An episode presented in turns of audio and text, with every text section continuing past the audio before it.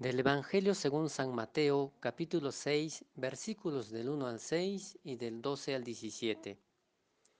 Cuiden de no practicar vuestra justicia delante de los hombres para ser vistos por ellos. De lo contrario, no tendrán recompensa de vuestro Padre que está en los cielos.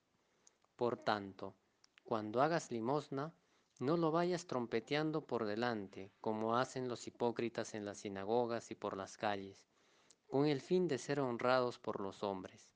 En verdad les digo que ya reciben su paga. Tú, en cambio, cuando hagas limosna, que no sepa tu mano izquierda lo que hace tu derecha. Así tu limosna quedará en secreto, y tu Padre, que ve en lo secreto, te recompensará. Y cuando ores, no seas como los hipócritas, que gustan de orar en las sinagogas y en las esquinas de las plazas, bien plantados para ser vistos de los hombres en verdad les digo que ya reciben su paga. Tú, en cambio, cuando vayas a orar, entra en tu aposento, y después de cerrar la puerta, ora a tu Padre, que está allí, en lo secreto, y tu Padre, que ve en lo secreto, te recompensará. Y cuando ayunes, no pongas cara triste como los hipócritas que desfiguran su rostro para que los hombres vean que ayunan. En verdad les digo que ya reciben su paga. Tú, en cambio, cuando ayunes, perfuma tu cabeza y lava tu rostro, para que tu ayuno sea visto, no por los hombres, sino por tu Padre que está allí en lo secreto, y tu Padre que ve en lo secreto te recompensará. El Evangelio de hoy nos habla de las obras de justicia, la limosna, la oración y el ayuno.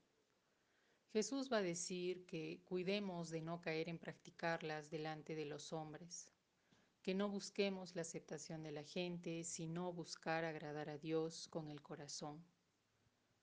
¿Por qué al hacer las cosas o las obras buenas buscamos que los demás las sepan? Si no es para ganar la simpatía de la gente. ¿Y por qué siempre cuidamos que nadie sepa las cosas malas, si no es para el mismo fin? En muchos aspectos de nuestra vida, no solo en el religioso, estamos interesados en lo exterior y pensamos que valemos por ello. Pero ¿de qué nos sirve esa aceptación externa si solo me hace esclavo de los demás? Jesús viene a liberarnos de toda apariencia y nos pide actuar con integridad, con coherencia, a salir de nuestras falsas creencias, de nuestro egoísmo, y nos invita a abrirnos al amor, a la gratitud, al compartir, a ser simplemente nosotros. En el Evangelio de hoy también vemos un llamado a fijarnos en la intención que tenemos al practicar las obras de justicia.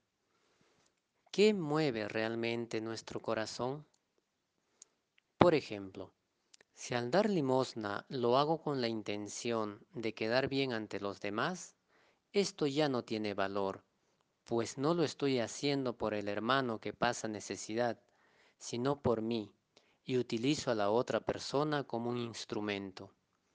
Igual al orar, ayunar o practicar cualquier otra obra buena, si las hago por un interés personal, ya no tienen valor en sí mismos. Quizás nadie se dé cuenta de cuáles son nuestras verdaderas intenciones cuando hacemos algo, pero el Padre, que está en lo secreto, sí lo ve, y según esto nos recompensará.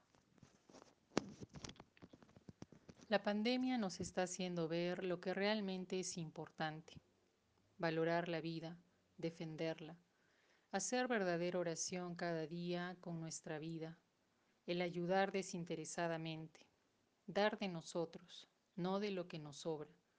Hoy la distancia no permite que nadie vea lo que haces.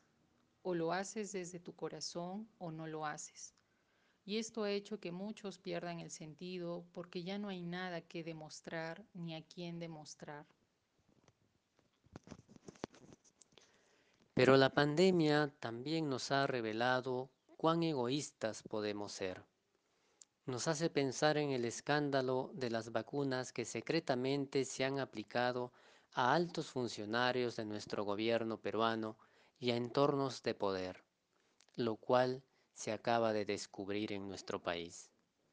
Ministros, directores, altos ejecutivos, rectores de universidades, el médico de cabecera del expresidente Alberto Fujimori y también el nuncio apostólico de la Iglesia Católica en el Perú. Todos ellos se vacunaron en lo secreto. Algunos hicieron vacunar también a miembros de su familia. Actos que son éticamente reprochables, pues no trata a todos y todas por igual. Vemos que primero acceden a la vacuna quienes tienen más poder y no quienes tienen mayor necesidad, como el personal de salud que está en la primera línea de atención ante el COVID. El Evangelio siempre nos interpela y cuestiona. Que tengamos el valor de construir una nueva relación con Dios basada en el amor incondicional y no de cumplimientos externos, de amor a los demás sin buscar intereses personales más que solo hacer el bien.